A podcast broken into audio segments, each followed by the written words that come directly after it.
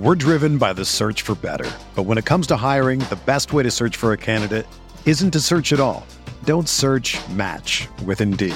Indeed is your matching and hiring platform with over 350 million global monthly visitors, according to Indeed data, and a matching engine that helps you find quality candidates fast. Ditch the busy work. Use Indeed for scheduling, screening, and messaging so you can connect with candidates faster. Leveraging over 140 million qualifications and preferences every day, Indeed's matching engine is constantly learning from your preferences, so the more you use Indeed, the better it gets. Join more than 3.5 million businesses worldwide that use Indeed to hire great talent fast. And listeners of this show will get a $75 sponsored job credit to get your jobs more visibility at Indeed.com slash BlueWire.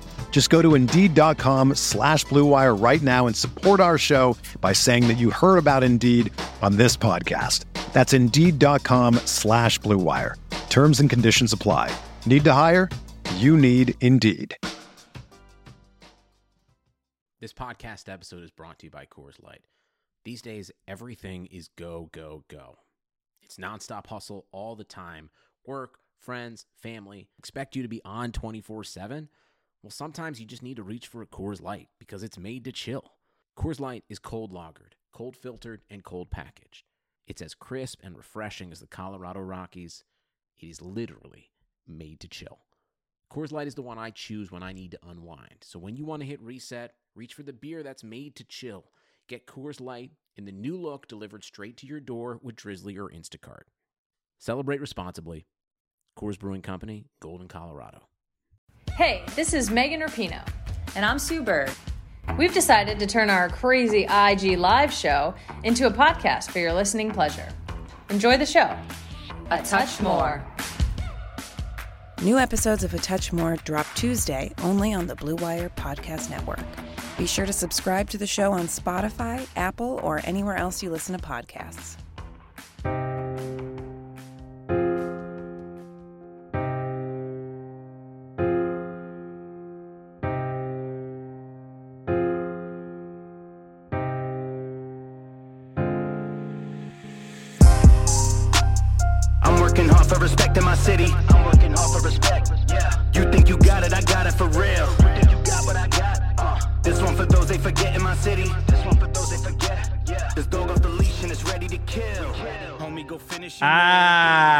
Yes. What's good, everybody? Welcome back to Veterans Minimum. Another installment of Player Profile. You guys have been asking for some of these.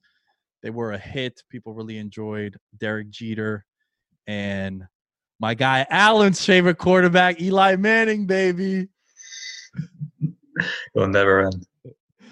Oh man, Allen's back in the building because, as you guys saw, the name of this one is a guy that Allen knows really well. A guy who, safe to say, kind of made you a fan of the Falcons, or what? Uh, he definitely helped influence it, but I started watching them back in '98. That was the first game I ever watched was Falcons Broncos Super Bowl. Mm, So right not- before then, yeah. did not really go that well for you guys. No, it was actually on Fox about a month ago, and boy, Chris Chandler threw some doozies, and man, Prime Charles Davis, I forgot how good he was. Yeah, dude. Think about it. That guy's in the Hall of Fame, and he's what he play six years, if that. Yeah, about that. But yeah, yeah, Michael Vick. Um, you know, we we talked about him a lot on the top 25 QBs of the 2000s, rightfully so on that list. And I think first and foremost, man, the most influential quarterback that I've ever seen. He really opened up the doors for an athlete to be able to play quarterback. And he was the first of his kind. Like, yeah, Steve Young, but come on. You know, like when it came There to were more pocket running, passes. what did he run? Like a 4 4? Something outrageous. Uh, the, yeah, So, from just an influence on the game, there's hasn't been anyone like Mike Vick since Lamar Jackson. Just off pure like explosiveness, guys that could just make those jaw dropping plays that uh, whether it's you know, making two defenders miss or just you know where say if like you're in a hopeless situation, just off their pure speed and athleticism, they break open what could have been a ten yard loss into a thirty yard game. Yeah, I'm talking about the fact that they're quarterbacks, they can throw, but in the open field, you think they're Barry Sanders and LaDainian Tomlinson. Yeah. So I think with those two guys, it's you know two gener a couple generations apart, but Mike Vick opened up the doors for the quarterback to be able to play that way. And you know, number one pick coming out of Virginia Tech. He had a really successful college career also over there. But player profile, man, we're gonna break down his career. Um, he's out the league now, and when you think Michael Vick, if you don't think of him as a Falcon, maybe you're too young to be listening to this podcast. Way too young. Yeah, that's that's how you got to remember Vick. So, dude, tell me, as someone that followed the team, this would have been something that I would have had you on, even if we weren't doing the show together the last couple of months. Like, you would have been the prime guest for this because take me back to like your your first memories of Vick on the Falcons. What's weird was in 2001 he only started two games eh, because Dan Reeves was the coach at the time, and they kind of wanted to bring him along slowly. They still had Chris Chandler, who was the starting quarterback from the Super Bowl team, so they were kind of doing what Arizona did with Kurt Warner and Matt Leinart, where they just had like this rotation, which is something I don't think we'll ever see again. So Vick, he showed some flashes, but you could tell he was still kind of uncomfortable in the pocket. He was just more of an athlete looking to make plays out of structure. But then by 2002, that's where it really set off. That's where we saw the star rise, where he would have these games where he would run for over 100 yards. I'll never forget there was a game against Pittsburgh where they ended up tying 34 34, but it was just a game where constantly, and this is when Pittsburgh had that uh, yellow curtain defense, Bill Cowher 3 4, just overwhelm everyone. But Vick, he always made teams pay for playing man coverage. That's one thing he always said. He's like, if you're going to play man coverage against me, I'm going to take off within a few seconds because we could talk all you want about your pass rushers, you know, setting the edge and playing contain. At the end of the day, these pass rushers, they're not going to do that. They're going to be too overzealous and mm-hmm. Vicker's just going to take off. And that's what he did repeatedly. Other than I would say Tampa Bay, because Tampa Bay, that's 2002, that was that Jon Gruden coach defense. You know, Warren yeah. Sampson, you know, Rice, Derrick Brooks. Um, because Derrick Brooks, was, yeah, Derrick Brooks was the athlete. He was like the only linebacker that could spy Vick and have enough athleticism where he could contain him. But for the most part, Vick would just overwhelm all these defenses. So 2002 was the year it all set off. They went nine, six, and one, made the playoffs, first team ever to beat Green Bay in Lambeau, which is a huge feat at the time. That's the infamous moment where Vick made Kabeer, ba- Kabeer Gbaja-Biamila had him by the sidelines. Vick just ducks, and this is Lambeau on a Saturday night wildcard weekend, and it was just one of those freak moments where just like this guy's not human, and he just scooted off for like a 22-yard run, and from then on, you know, that's where it began. So 2002 set the stage for everything, and that's when I was like, okay, this is the savior land of need because you know, after 98 they kind of teetered off. They didn't make the playoffs for four consecutive seasons. So 2002, it came together, and then going to 2003, he broke his leg, and mm. wondered, is he going to be the same athlete? And then within, I think, two games of his recovery, they remember they played like a Saturday night game against Carolina, and he looked as good as ever. So uh, even coming off a broken leg, that's and I think his injury kind of put teams on notice when it came to how many uh, drives you want your franchise quarterback playing because he got hurt in preseason. It was like the second preseason game. So I think that's when people go, okay, maybe one or two drives. Because I remember Dan Dan Reeves was very old school minded. He was kind of stubborn. He always wanted Vick to get his reps. After that, I was like, all right, we gotta cut down the reps in preseason. I would say the early years, 2002 to 2004, we really saw the best of Vick in Atlanta. Yeah, and something we also um, mentioned on that episode that we did was he got hurt right off the Madden cover too. Remember, wasn't that the Madden curse or? Yeah, it was right after Eddie George and Culpepper. Yeah, yeah, but dude, I think with Vick, he was something that we never seen before, and even the older generations were saying, which is why I think his impact is so crazy. Because Mike Vick, we're talking about the football player, and we'll we'll we'll touch on a little bit about you know how his career went because it's part of the Michael Vick story. You can't ignore that, right? We're Right. we're seeing it with the Last Dance stuff with Michael Jordan, where you can't ignore the betting stuff and the betting scandals because that's part of his story. So we can't ignore that. But going back to the early stages of Vick, it was like, yo, seeing an alien, bro. It's like you're like, what the fuck is this? The Michael Vick experience was like a real thing. They had like roller coasters and whatnot, and Nike really Commercial sneakers. yeah, it it. was just wild. It was just wild. So his impact on the game, I'm talking about an impact uh, of generations to come. He's in the Mount Rushmore from that standpoint. Like when I when I think of guys like that, I, I think of I think of Brady's impact. I think of Brees's impact. I think of Mike Vick's impact. That's how I group those guys together. Because Brees opened up the door for the guy who's Russell Wilson, Johnny Manziel, Baker Mayfield, right? I know Johnny Football fizzled out, but I'm saying like Johnny Football isn't a thing unless you could see Drew Brees and be like, yo, you know it's possible to be six foot and be a Hall of Fame quarterback. Definitely not first round pick. Right, right. But, but I'm saying just the idea of being potentially a first round pick. Right. So I think Vick's impact is crazy, man. And it was something where just because you were the best athlete on the field doesn't mean that you can't play quarterback. And that's what I think happened with Mike Vick. And then you saw people like Lamar Jackson, you saw people like Cam Newton, you saw other athletes come in. Like shit, even even Andrew Luck, people said was a really good athlete, but he was also playing quarterback. So I think his impact on the game was just so so special. That's how. Mm-hmm. That's what, what why I think Vick is. I don't know if ultimately he gets in the Hall of Fame. How do you feel? I think they base off stats and achievements. I, I think it's that's more of the criteria rather than you know your actual popularity or just value to the sport.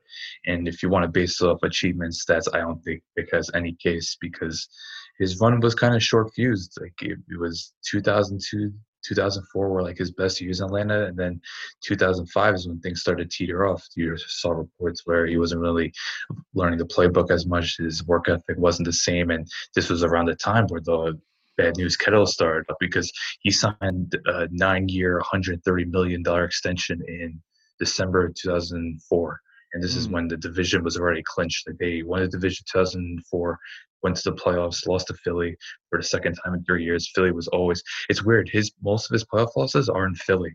Uh, twice with Atlanta and then once in Philly as a starter. I know he had yeah, when they lost to Green Bay in, in in 2010. that's when it all started. And I know he he lost to Dallas, but he was a backup. Remember the McNabb game, and he came in threw the bomb to Jeremy Maclin. But you, you Mhm. can't really count that as a playoff loss. But Vick, I think his work ethic was starting to deteriorate, and that's when the st- things started coming out with the dogfighting scandal. But then with Jim Mora Jr., he was very immature as a coach, and then Greg Knapp was a great coordinator. And let's not forget, you know, we talk all about Mike Vick. You don't hear anything about his receivers. Okay, we'll, we'll get the Alge Crumpler mentioned there because Alge's the man, but his supporting cast was never that good. It just never materialized. They traded for Peerless Price. He flopped bad. They got first round picks in Michael Jenkins, who's kind of like a milling veteran. They did draft Roddy White, but Roddy White was very immature at the time. And he wasn't the Roddy White that Matt Ryan got.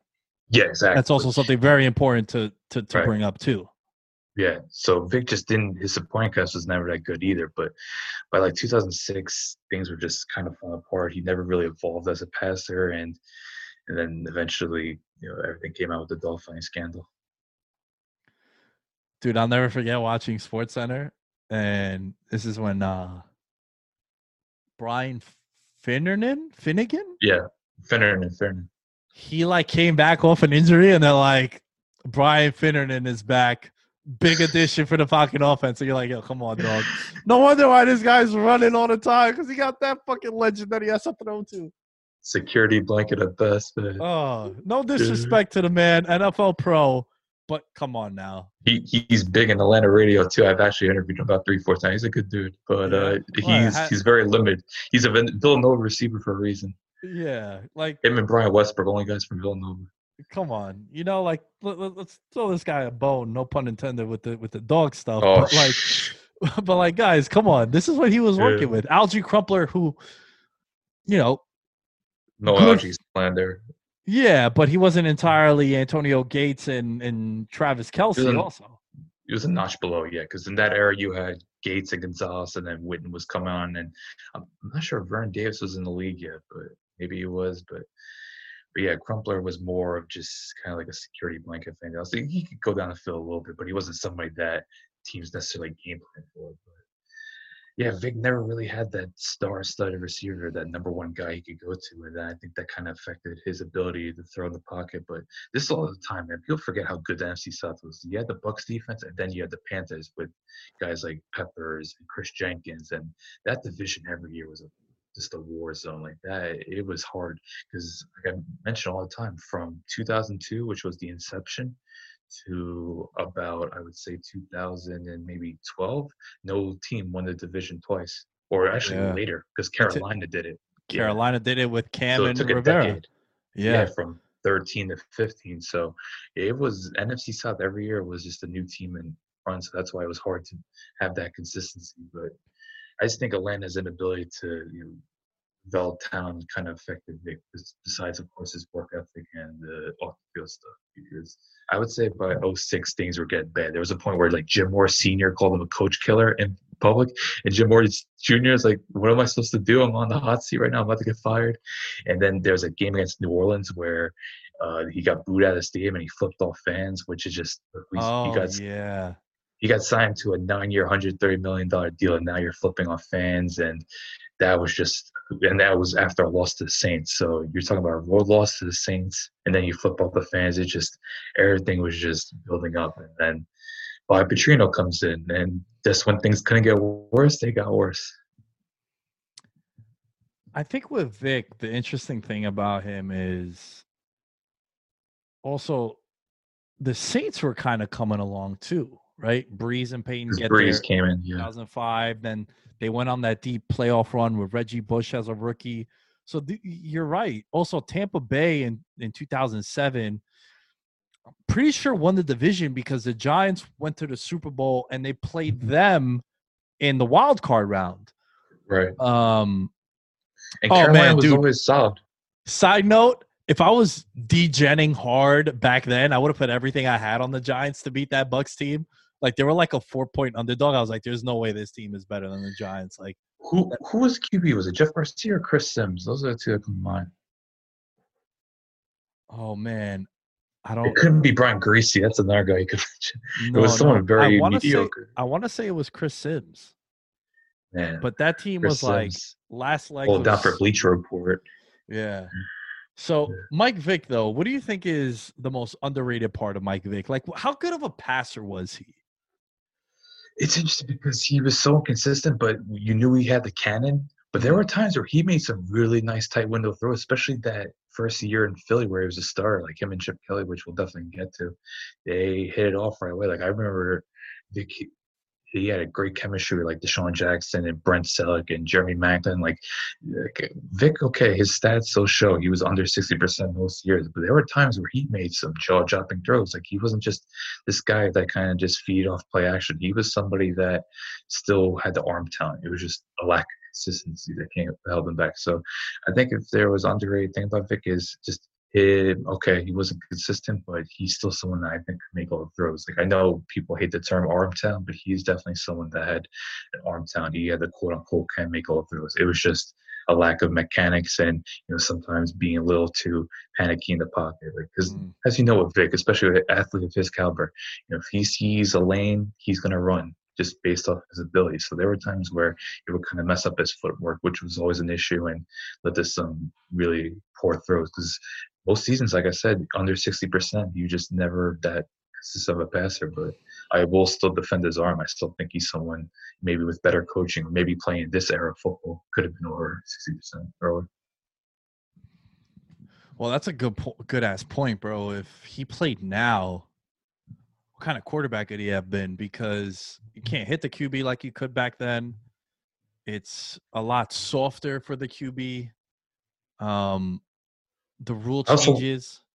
Yeah, I also want to mention if in this prime, and look, I will never, I have nothing good to say about Bobby Petrino, but give credit due. Him and Lamar Jackson really had a rapport. They did great things together.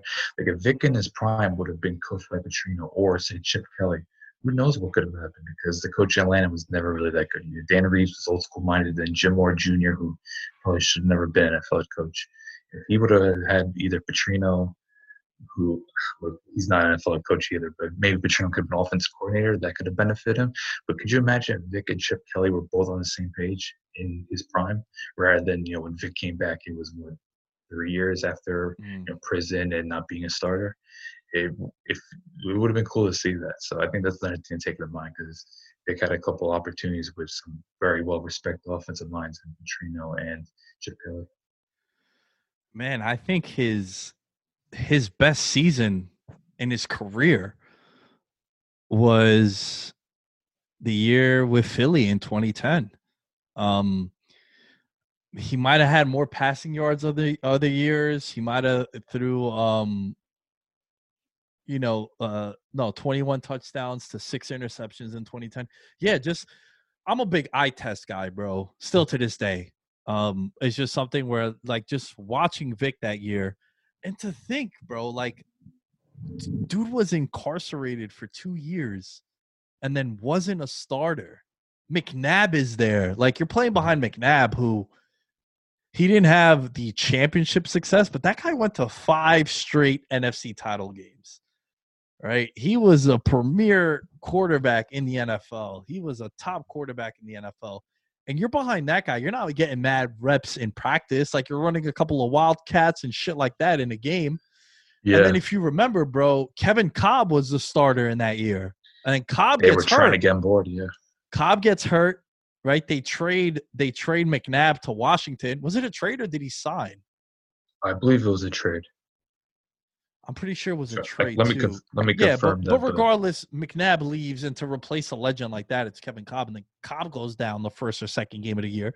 Then Mike Vick steps in, and he has a monster season, and that was a very scary team. Man, DeSean Jackson's running wild, Jeremy Maclin, like they're they're really doing it up, and young Shady McCoy as well. Young Shady, yeah, yeah, dude. I remember I went to uh I went to Buffalo and um McCoy was watching Dion Lewis at Pittsburgh. Pittsburgh, because that's where McCoy went also.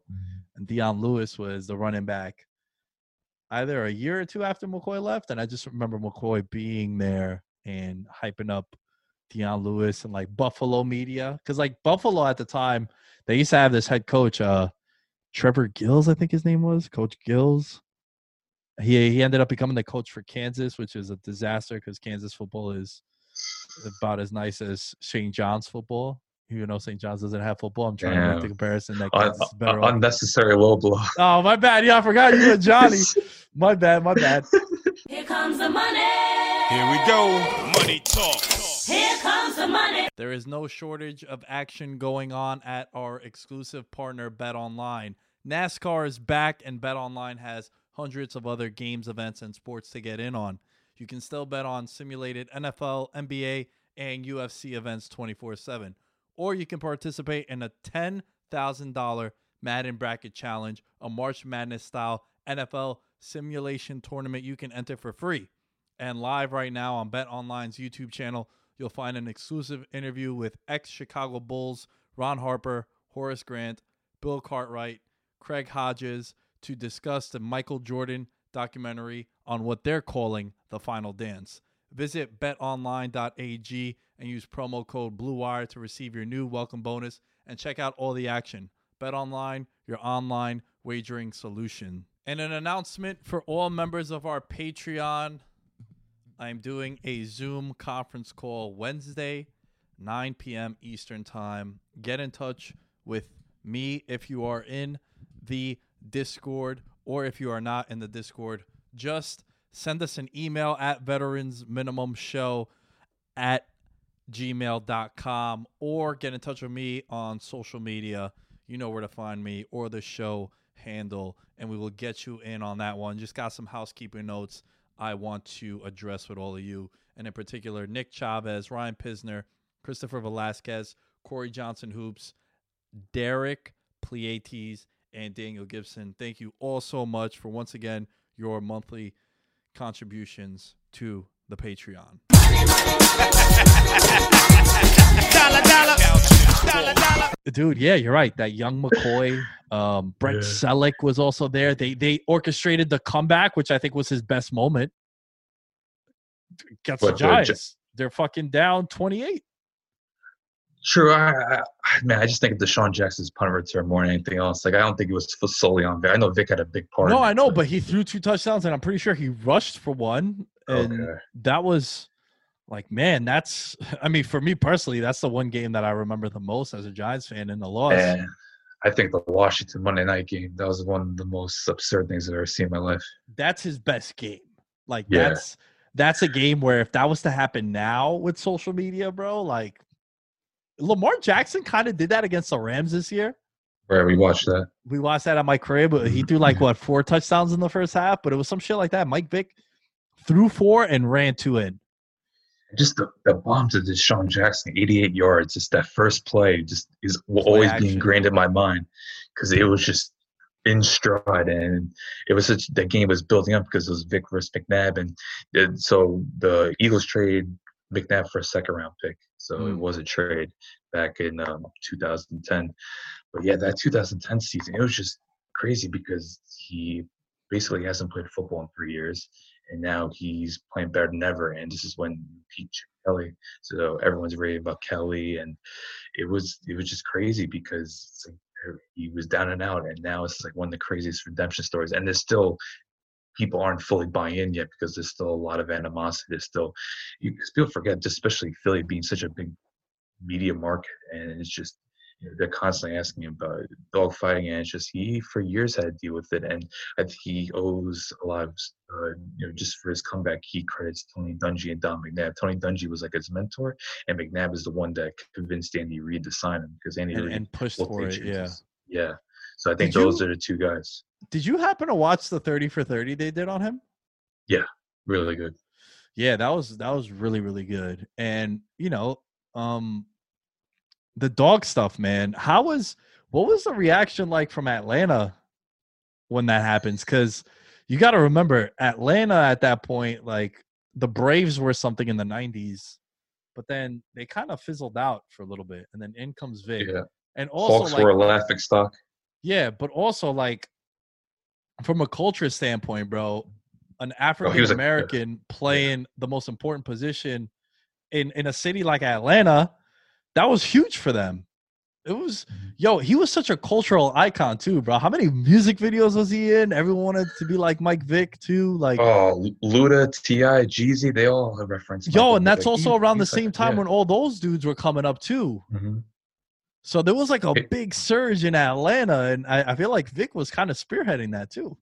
Yeah, every game was sold out because, as you know, with Atlanta, they're among the lowest when it comes to tents. Like if they're bad, it's not a good scene. But when they're hot, they filled out the Georgia Dome. So he brought in, obviously, brought in huge crowds, and he was such an icon down there. People, regardless of how inconsistent he was, they just loved watching that man do what he did because he was just like a rock star. You know, you mm-hmm. never know what to expect. So when everything happened, they obviously people felt betrayed, but it's in the back of their mind, they're like, oh, he'll come back in a year or two. They're still going to invest in him because him and Arthur Blank were very tight. Arthur Blank, he gave him the farm. Like Arthur Blank was like, you're like my new son. Like, I'm going to take you to dinner every week. I'm going to, you know, give you this big monster contract. Like imagine giving a quarterback a nine year contract. Like you'll never, you'll never see that again. And then next thing you know it, now they're taking the court. They want like 30, 40 million back. And, you know, I, I think the city, they kind of were still living in this fancy land, like he'll be back. Hmm. It, it didn't hit them until they passed on Glenn. Like they, even going to the 2008 draft, they thought, okay, they're going to take Glenn Dorsey. Forget Matt. Wasn't Ryan. he from Atlanta, or wasn't he? Because I know he was the LSU. LSU, but I'm saying yeah, like, maybe did was there any ties to, or was it just because of like? I think it's just a South thing. Yeah, Yeah. SEC culture, and he and people forget how dominant Glenn He Dorsey was, yeah, he was. Yeah. He was supposed to be what Aaron Donald ended up being. exactly. If you So the remember whole that, yeah, the whole thing was okay. They're going the, the strategy was okay. They're going to take Glenn Dorsey at three, and then they'll get like Brian Brohm in the second round. That was like everyone's idea outlook. Even though they're like, okay, maybe Vick will come back, but you know, once they took once Ryan was taken, and Vick talks about this, he wrote a great piece in the Players Tribune. Once he saw Ryan get taken, he was watching draft in prison. He goes, wow. my, my city's gone. Like, that's when Vick realized it. I think that's when people came to terms with it. So I think at that point they just needed a whole makeover. Petrino abandoned them. That was such because they were pretty much the most dysfunctional organization. You lose your QB to the fine scandal, and now your coach is uh, quitting on a Tuesday. Then he's in Arkansas doing the pick suey on ESPN. You got guys like DeAngelo Hall and Keith Brooking in the locker room. Like you just gave me a letter. Wow. That's a Like, throwback. like that 2017, you had Brookie and Warrick Dunn. Um, who have veterans? Alge Crumpler, John Abraham. Like you had all these veterans. Meanwhile, you have Petrino. Petrino literally gives them a note.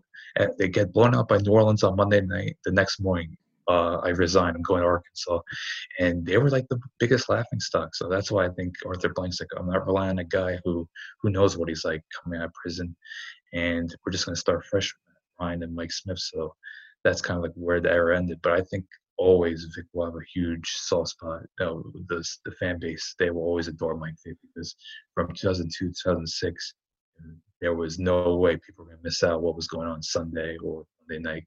It was just that was the place to be. You had to go to Georgia.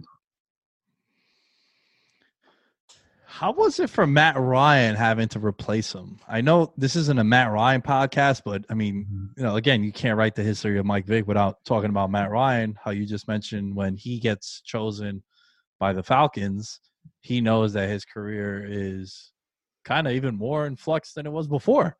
Mm-hmm. Because in the back of his mind the whole time, he kind of touches on it both in that piece that you mentioned and also in other interviews, where he always thought that in the back of his mind, like because he was so beloved, because of his relationship with Arthur Blank, that yo, when I get out of this, they'll welcome me back.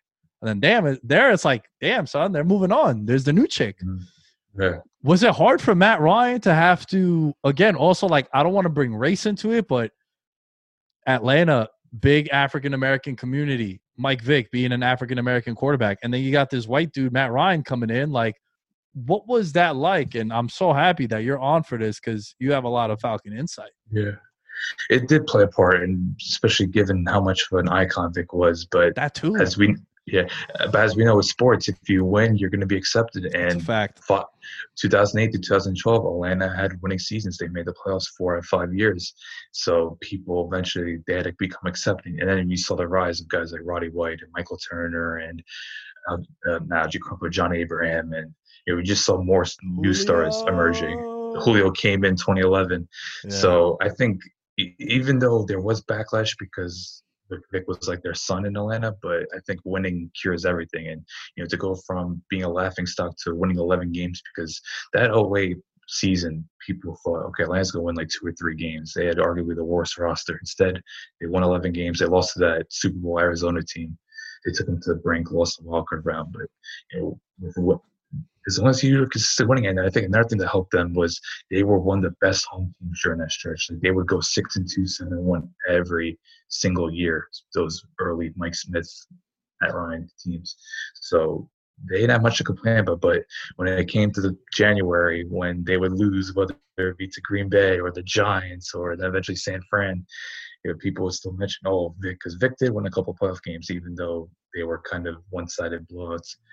But I think it took a while for Matt Ryan to be accepted just because the playoff losses kept mounting. But you know, at the same time, people didn't hold too much of a grudge because it's like, okay, this team's contending year in and year out. Like they're getting January football because as much as people love Vick, Atlanta wasn't always winning.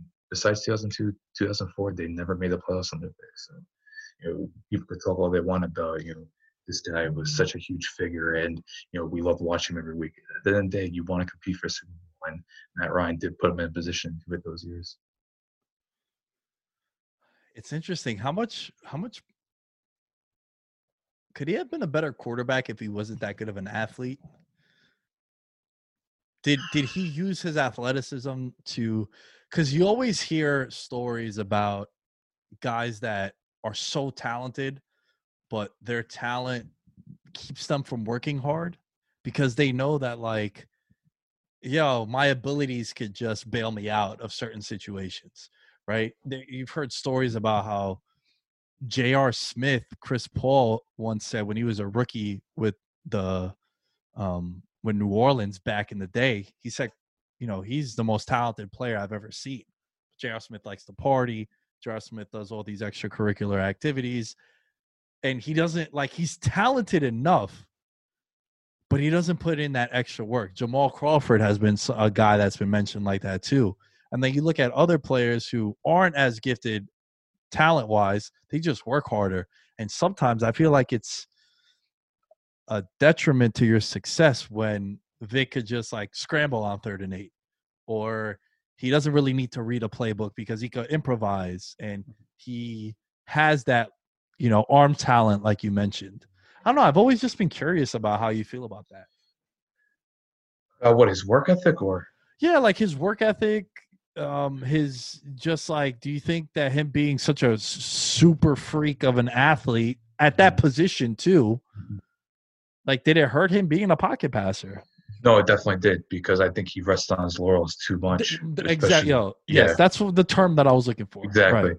because because there were times where he would run for a thousand yards, but then he would be completing like thirty or not fifty two percent of his passes. He would have like thirteen interceptions here and there, and there was just times where I think defenses started figuring him out because the issue was they didn't have any receivers that you had to worry about. So the mm-hmm. that pressure kept building, and you can only rely on the running game for so long. Even though you know Warrick Dunn was great, and T.J. Duckett played a good part, and DVD was a big thing in Atlanta for a bit, but eventually that 2005 2006 stretch where they would start out either five and one or four and two they would just crash by november december and they finished year eight and eight seven nine. So i do think vick really did rest on his laurels. And he admitted that he his ego got big and he just thought with his supreme athleticism he could just outmaneuver everyone. Eventually uh, it comes back yeah, it wears on you because I think another issue with Vick was he took too much punishment. He wasn't someone that liked the slide. He would just try to gain as many yards as possible. He would put his body uh, out there way too much, like especially in the middle of the field, because he would just take off and you, you didn't really see him do that quarterback slide. It was more I'm going to die for an extra three, four yards, or I'm going to take this hit. Like I never forget 2002 playoffs against the Eagles. This is when veterans, I think Veterans Field it was called, but I'll never forget Brian Dawkins just obliterated. Popped him. I remember that hit too. And I was just like, these are things you don't see from a QB zone. You don't see Russell Wilson, you don't see Lamar Jackson. They they slide, but Vick would just consistently try to go for extra yards. And I think it did play a part in him eventually breaking down a bit. So that's why when he came back, you know, in 2010, I thought with Chip Kelly's tutelage, and I think him just obviously when you go to prison, you get humbled. And I think just seeing sponsorships being lost, and just people really turn their backs on him, think it humbled him and just made him to a smart player and someone that okay, I need to develop more my, you know, mechanically. So I think working under a guy like Don McNabb really helped because Atlanta they didn't have a lot of leaders and the coaching wasn't good down there. Once Dan Reeves got fired, I think going to Philadelphia, say we want by Chip Kelly, the guy is still a credible play caller, and you just I think the Eagles just have built such a great organization there. So. I do think that's that setting really helped them, you know, mature as a quarterback and you know, have that great year. But you know, if you want to look at the tail end of his career, he only really had one great year in Philly because I think by 2011, if you want to go into that, that was the infamous, you know, we're taking over everything team, and they did Oh, the dream team. Yeah, yeah, yeah. Yeah, Oh, dude, I, Oh, I Vince Young. remember. I remember vividly. That was that was the Victor Cruz coming out party game. Mhm. Victor Cruz that year was week three. They're playing at the at the Linc, a place where the Giants. It's always been and still is, and will forever be a not only a very difficult place for anyone to play. Man, I can't tell you, Allen, how many seasons have been altered by going to play in Philly for the Giants. Like they just go there and they're deers in the headlights. Just they don't know what the fuck happens. Ultimately, Victor Cruz's career started and ended in Philadelphia. Because that week three season, that week three season, he catches like a swing pass on the outside, two guys tackle each other, and he breaks like a 70 yard touchdown, breaks out the salsa, and then from then on, Giants go on this run. Fast forward a couple of years later, 2014, Sunday night football game. Supposed to be Odell and Cruz. We finally get them back because if you remember, Odell that year when he gets drafted doesn't play those first four games. Ironically enough, comes back against the Falcons. I I'm pretty sure. Didn't yeah, he toasted Robert Alford. I remember. that. yeah, yeah. And um from then on, Cruz gets hurt in that game against Philly, breaks his, you know, shatters his tibia uh Mhm. tibula. I think that was, no, it's patella tendon. Ruptured his Oof, patella one of the worst injuries. which they say you're better off tearing your ACL because it's like that bone that's right above your knee that's what he broke. So it's like that. That's like a very scary injury. But I remember that Philly team, man. They got Asomugha, Asomugha, the Yeah. that corner from Asomugha, Oakland, yeah. Asomugha. They yeah. got uh Vince Young was like the backup, popping off, talking mad shit. McCoy was still in his heyday. Uh, this whole Chip Kelly effect, and yeah, it was supposed to be the the the season for them, and then it didn't- it didn't work out. It didn't work out, Mhm. but he did. Then he got just- benched eventually for Nick Foles a couple years later. Yeah, yeah, and then Nick Foles went on that run where he threw like 28 touchdowns to two interceptions or some shit. But Chip Kelly, man, he turned a lot of quarterbacks, made him some money. Like even you know with Vick too. Vick signs that a second hundred million dollar deal with with the Eagles. He did. That's right. I always forget about that. Yeah, I think he was the first quarterback to sign two hundred million dollar contracts. Which I'm looking up right now because like how, that's pretty unprecedented when you think about it. dude think about like yo that's a rare breed son to to get like you strive to get that big payday right? You Mm. get your big payday you piss it all away you go to jail. Shit my mom still dislikes him anytime she sees Mike Vick. I'm like yo you know like it's not like they slapped him on the wrist and were like oh sign a couple autographs and here's six months it's like nah bro this guy really went to jail and lost everything. And then to come back and to have like yo you're talking about like you said 07 08 he doesn't play. 09 he comes back does that wild cat bullshit and is like a Mhm. backup comes in for like two three plays a game and to come back dude and you have that season in 2010 and then you get paid another 100 million like Dave, you Mhm. want to talk about perseverance and, and staying focused like vick epitomizes that Well, I got to clear something up. He, I keep like I, Chip Kelly didn't come into like 2013. I meant to say Andy Reid before. Andy Reid's the one that deserves actually a lot of this credit. I keep referencing Chip Kelly because people forget Reid got fired. I think in 12. So Vick only got to work with Chip Kelly for a bit. So I should be stressing that Andy Reid's the main guy, not Damn, Chip Kelly. Even I- though Vick, why did i say that too yeah, I don't know why. I feel like, yeah, no, because I, I keep forgetting Andy Reid didn't get fired till like 12 because Vick was there. He's actually a big part of Andy Reid getting fired. But no, Andy Reid actually does a lot of credit, even though Kelly did work with Vick a little bit. But then, as you know, 2013, that was kind of like the Nick Foles year. So, yeah, it's, I always forget Andy Reid because, as you know, Chip Kelly, when he came in, he started taking over. But Andy Reid, he definitely had his moments in the early 2010, 11 ish. Then things Nah, yeah, dude. I just feel like he's he's been with Kansas City now for so long. We're like he's been there like seven years, yeah, and he's the man. and you forget how long he was with Philly. Yeah, wow, I can't believe I Mhm. made that mistake. Well, So yeah, did, so, I feel a little better. yeah, no, I- I- yeah, I totally also be so Andy Reid is you know the main guy, but Vick did work with Chip Kelly. Well, look, period, so- Andy Reid, yeah, no no slouch when it comes to offensive mastermind. Right? So I think like- that also really helped Vick. For sure, for sure, dude. But also, like you said, DeSean Jackson, Maclin, Mhm, he had weapons, unlike what he had in mhm. in Atlanta. All right, Right. last thing on Mike Vick. How do you think he's remembered? definitely someone that broke barriers. Like I, I, I do think I want to call him like okay, he's somewhat of a transcendent talent, but I just don't think he was that consistent enough. Because when you look at his legacy, it was really 2002, 2004, 2010, like his real great years. So he really only has three truly special years that you could put on a pedestal. The rest were either kind of average to you know he got benched at one point, or he just wasn't really you know, playing too much. We're not going to talk about the, his brief stints with the Jets and Steelers, which was so weird looking back on it. Ah, yeah. but That's why I said if you don't remember him as a Falcon or, or maybe an Eagle, like Yeah. that's that's not the Vick you should remember him by. yeah, but he's someone that broke barriers. He's someone that you know, he made it. At one point, he was the most must watch, you know, must most must see player to watch in the league by far. Uh, he always made things that seemed impossible possible. Just anytime you saw him break the pocket, you knew something crazy was gonna happen. Like just that feeling of him getting into the secondary. So yeah, that's how you gotta remember Vick. He was such an electrifying talent that you know, yes, of course he made his mistakes and he kind of ruined things at Ben Atlanta, but I think his redemption redemption story is something to be, admired. You know, what he did in 2010 is one of the greatest things we'll ever see. So yeah, definitely an icon and someone that I think you know broke barriers at a time where people, you know, league where for most were just mostly pocket passers. He's someone that really uh, changed it. You know, just how you view the quarterback position. Yeah, pretty much pretty much what you said there, man. Um, definitely his story, in a weird way, should be admired and and you looked at as someone who had everything in the palm of his hands, and then also like yo, if you watch that thirty for thirty, there's this one guy that like pops up, and like you could just tell that guy was sketchy from the beginning. oh, he had Uh, a lot of questionable friends. I think that's what kind of doing. He still had like that group. Yeah, with dude, so Virginia, much- Atlanta, and yeah. so much of your success is you know the company you keep right you always hear those things show me who your five best friends or close friends are i'll tell you how successful you'll be and yeah he was definitely look a lot of it is his his own wrongdoing too.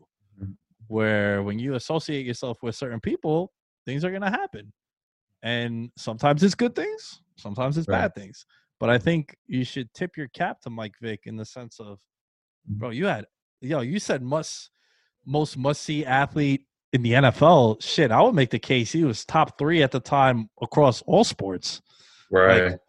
who wasn't in the Kobe. nba at that time it was like kobe and like early lebron Because and then Iverson was tearing off at that point. iverson was yeah uh, but like i can't think of anyone else Mhm. you know as far as like a, a big name guy where people were coming to see him so Mm-hmm. And his, I think his impact also.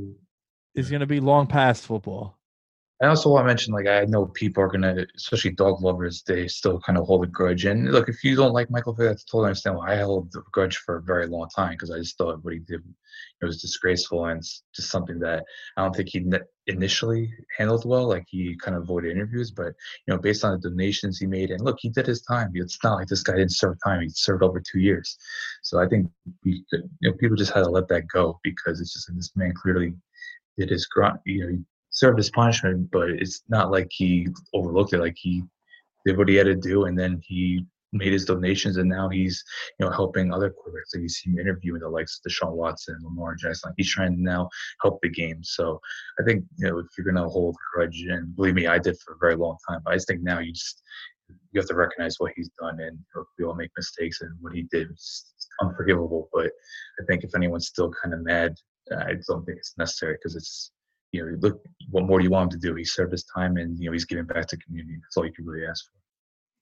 Yeah, I can't I can't speak on how certain people feel, but I can tell you Mhm. just how I feel about him. He served his time. Yeah. Right? I own I have 3 dogs. I've had dogs my whole life. Sure, piece of shit thing that he he did. uh, No question about it. But he served his time, man. And at that point like you paid your debt to society for me. And it's not like he went back to dogfighting. Yeah, like there hasn't been any rumors of him doing it again. So he mm-hmm. learned his lesson. He paid his debt to society. And that's it, man. I I don't have a Now he's doing things for football. Like you see him, he's he's helping right, yeah, he's on Fox now. He's at school, yeah. Yeah. So he's using influence. Uh, Atlanta did a great thing for him in 2016. They had like this Ring of Honor ceremony for him that they actually do call Ring of Honor, but uh, Let's go. they did, yeah. So they they uh, they did it for him. I think it was a halftime show, week 17 against New Orleans, and they him and Roddy like were in like an Escalade. I remember to that. after yeah. so that was like a huge celebration and i think that was kind of moments it's like okay uh, it was kind of the moment where like Vick kind of passed the torch to Ryan away of the city because that was Ryan's MVP year as well. So it was just those kind of moments, just like there's no reason to really hold a grudge on this man anymore. It's like he did his time, and you know now he's going to different communities and just trying to be, you know, trying to make an impact in a positive way. Like how can you not admire that? So uh, I do think that needs to be addressed just because I know there's still people there that still will hate everything about Michael.